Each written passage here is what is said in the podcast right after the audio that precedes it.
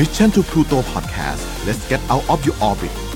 Time to play เล่นให้เป็นเรื่องกับผม นายโปจิทักษพลศรีวชิราวัตร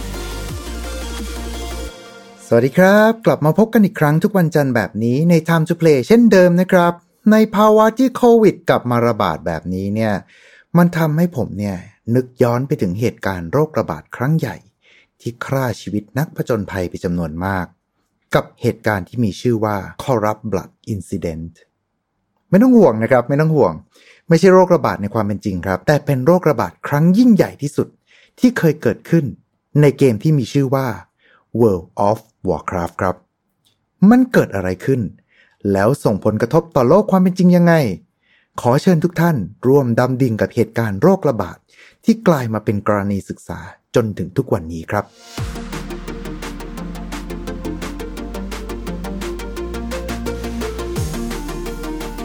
เริ่มต้นกันก่อนเลยนะครับกับเกม World of Warcraft คือเกมอะไร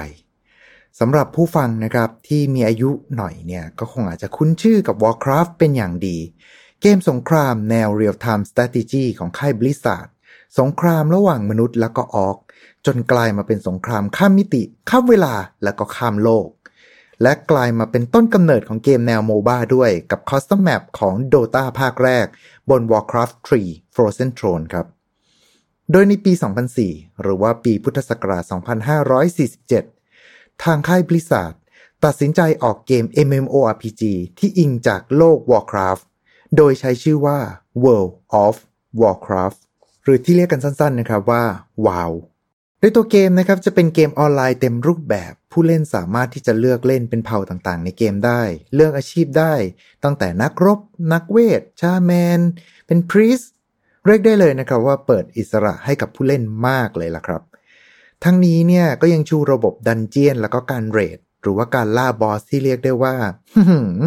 โหดโคตรๆระดับที่ผู้เล่นเนี่ยจะต้องเตรียมการกันมาเป็นอย่างดีนะครับ ถึงจะผ่านกัน แต่ก็ยังคล้ายกับในเกมที่เป็นสงครามสองฝ่าย ในวาวเองก็มีการแบ่งฝ่ายด้วยเช่นเดียวกัน โดยในเกมเนี่ยจะแบ่งเป็นฝั่ง Alliance แล้วก็ฝั่ง Horde ทำสงครามกันนะครับ ถ้าเกิดเจอหน้ากันในแมปเนี่ยก็ซัดกันเปิดสงครามกันได้เลย เอาว่าถ้าเกิดว่าในสังคมโลกตะวันออกอย่างในไทยเองเนี่ย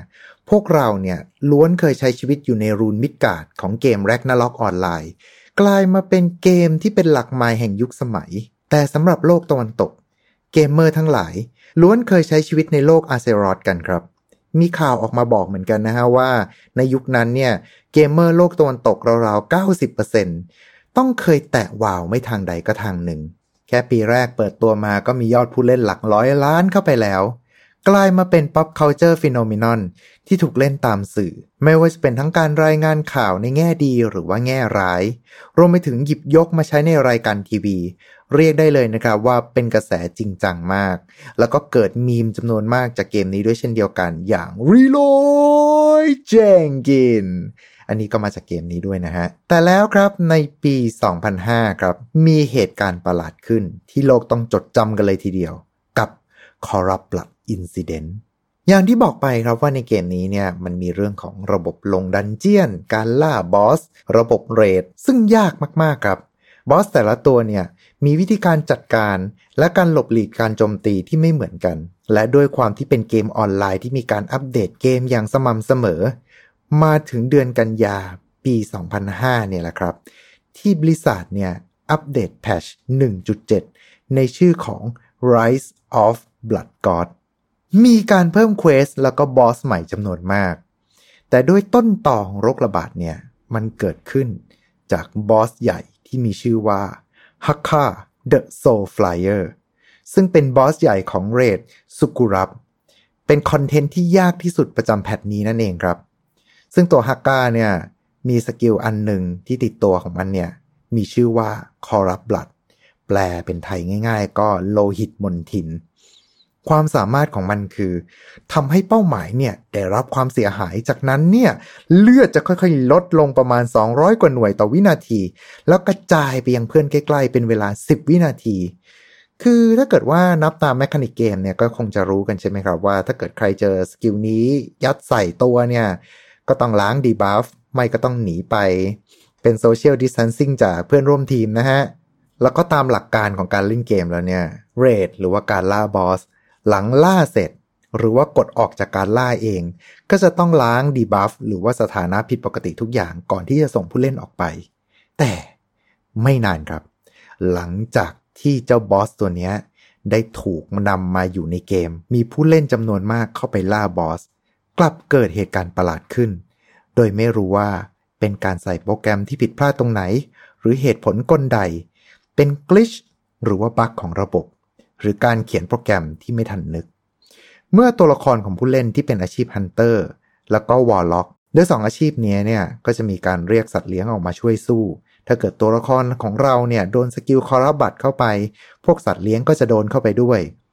แต่ความผิดพลาดครับ มันเกิดขึ้นตรงที่ถ้าเกิดว่าผู้เล่นเนี่ยเก็บสัตว์เลี้ยงออกจากการต่อสู้ไป ในขณะที่สัตว์เลี้ยงติดสถานะ Corrupt Blood อยู่ skill เนี้ยจะไม่ถูกล้างไปครับ แม้ว่าจะจบการต่อสู้แล้วก็ตาม หลังจากการล่าบอส ผู้เล่นส่วนใหญ่เนี่ย หลังจากที่loot ของกันมาได้ของ drop บอส ก็จะกลับเข้าไปที่เมืองใหญ่ แล้วก็เอา item ที่ได้มาเนี่ยไปขาย แต่แล้วเหตุการณ์ที่ไม่คาดฝันก็บังเกิดขึ้น เมื่อผู้เล่นเรียกสัตว์เลี้ยงออกมาที่ยังติดสถานะ Corrupt Blood กลับมาอยู่ในเมือง ไม่มีบันทึกแน่ชัดนะครับว่าใครคือ patient zero หรือคนที่ติด Corrupt Blood คนแรกแล้วเอามาเผยแพร่ แต่เมื่อสัตว์เลี้ยงที่ติดโรคออกมาอยู่ในเมือง การแพร่เชื้อก็เริ่มต้นขึ้นครับ เมืองที่เต็มไปด้วยผู้คน หรืออาจจะเป็นผู้ออก ผู้โตร ผู้เอล อันนี้ก็แล้วแต่นะฮะ เริ่มติดโรคคอรับบลัดทันที ไม่เว้นแม้แต่ NPC ที่ขายของอยู่ในเมืองที่ติดโรคแต่ไม่ตาย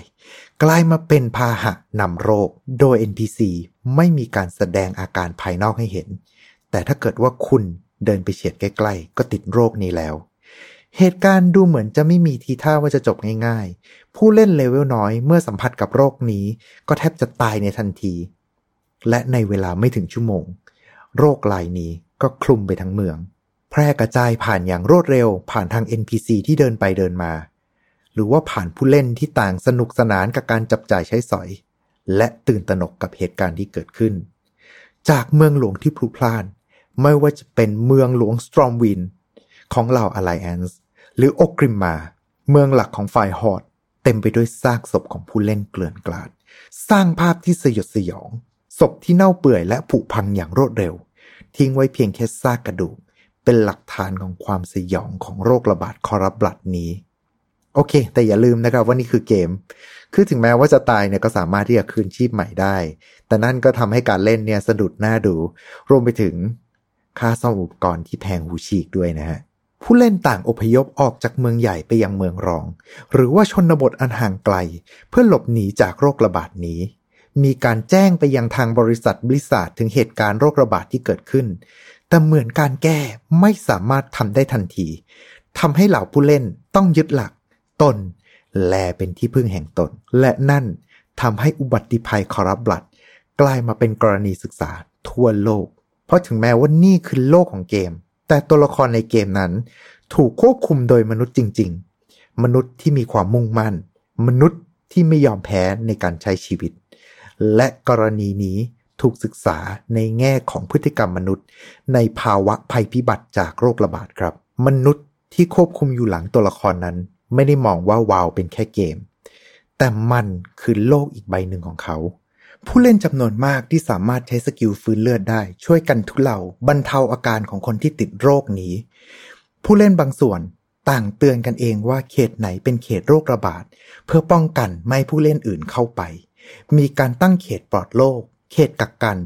และศูนย์รับมือภัยพิบัติ ซึ่งทั้งหมดนี้ผู้เล่นทำกันเอง อาชีพพรีสแล้วก็ชาแมน อาสาทำหน้าที่เป็นหมอภายใต้สถานการณ์นี้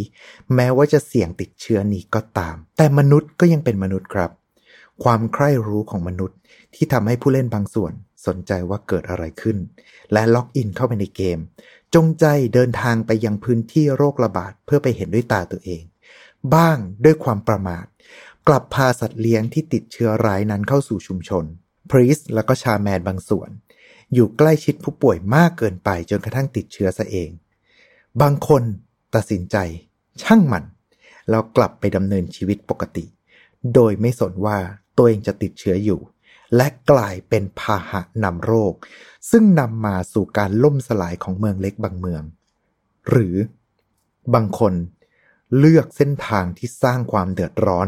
เพื่อความสะใจของตัวเอง เดินทางไปยังพื้นที่โรคระบาด แล้ววาร์ปมายังพื้นที่เมืองรองเพื่อแพร่โรคนี้ เขตกักกันที่ตั้งไว้ ค่อยๆ พังทลายลงทีละช้าๆช้าๆเมืองเล็กที่ถูกแพร่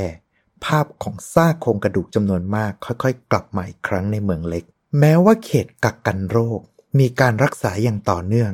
แต่ก็มีผู้เล่นบางส่วนที่สร้างสถานการณ์อยู่เนืองๆ และในเมื่อมันคือเกม เมื่อผู้เล่นตายก็กลับมาเกิดใหม่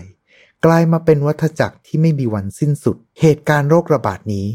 ดูเหมือนจะไม่มีทีท่าว่าจะจบลงง่ายๆ จนกระทั่ง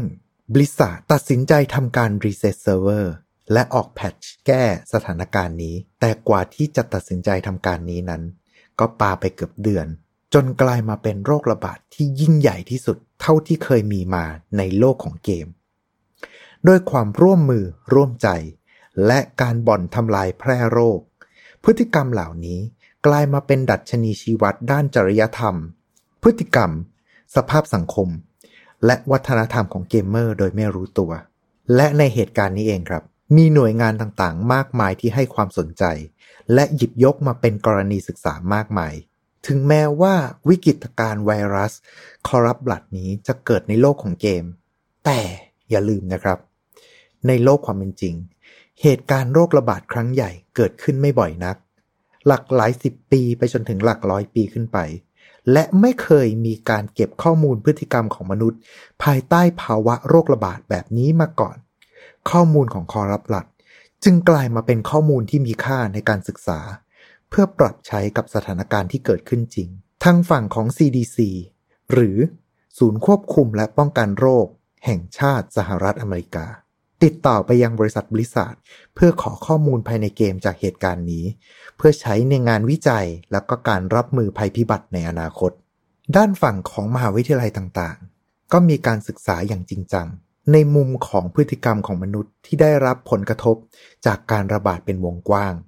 และมีการติดต่อไปยังผู้ผลิตเกมเจ้าอื่น เพื่อขอทดสอบด้วย แน่นอนครับว่าข้อเนี้ยน่าจะโดนปัดตกไปนะฮะเพราะว่าหลังจากนั้นเราก็แทบจะไม่เห็นเหตุการณ์นี้ในเกมไหนอีกเลย ด้านแพทย์ระบาดวิทยาของทางประเทศอิสราเอล มีบทความทางการแพทย์ออกมาพูดถึงเหตุการณ์นี้ โดยหยิบยกว่าเหมือนการระบาดของโรคซาร์และโรคไข้หวัดนก รวมไปถึงเสนอให้มีการวิจัยเพิ่มเติมในโลกของเกม เรียกได้เลยนะครับว่า โรคระบาดเนี้ย ในฝั่งของวงนักวิจัยระบาดวิทยาตื่นตัวกันมาก จนไปเข้าถึงหู ศูนย์วิจัยข่าวกรอง และภัยของการก่อการร้าย โดยหยิบยกการที่มีผู้เล่นบางส่วนที่จงใจแพร่เชื้อมาเป็นกรณีศึกษา เพื่อใช้ในการรับมือภัยจากอาวุธชีวภาพของผู้ก่อการร้าย ที่อาจจะเกิดขึ้นจริงในอนาคต และในภาวะโควิด -19 เช่นนี้เองครับ การศึกษาเหตุการณ์คอรับบัตก็ถูกนำมาใช้อ้างอิง และคาดคะเนพฤติกรรมของมนุษย์ภายใต้ภาวะของโรคระบาดอีกครั้ง เพื่อให้เข้าใจถึงเส้นทางของการระบาด โดยอิงไปที่พฤติกรรมของมนุษย์เป็นหลัก แม้ว่าในเกมผู้ที่ติดเชื้อมากที่สุดก็คือทำให้เกิดความรำคาญ ผู้เล่นสามารถกลับมาเกิดใหม่ได้เสมอ แต่ในชีวิตจริงครับ ที่ผู้เล่นคือคนจริง ๆ มีป่วย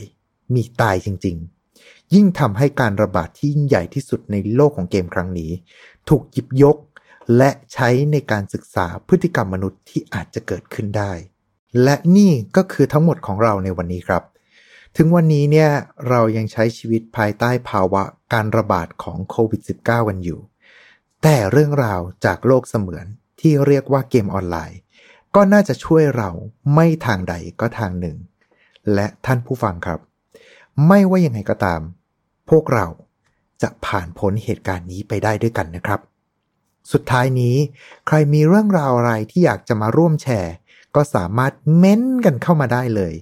สัญญาว่าจะกลับมาอ่านอย่างแน่นอนครับ และมาพบกับรายการ Time to Play เล่นให้เป็นเรื่องได้ ทุกอาทิตย์ทาง Mission to Pluto Podcast ถ้าเกิดคุณชอบ รบกวนกด Subscribe แล้วก็แชร์พอดแคสต์ของเราในวันนี้ให้ด้วยนะครับ วันนี้ขอตัวลาไปก่อน เอาไว้เจอกันใหม่โอกาสหน้า สู้ๆนะครับทุกคน ประเทศไทยต้องชนะ Mission to Pluto Podcast let's get out of your orbit Time to play เล่นให้เป็นเรื่อง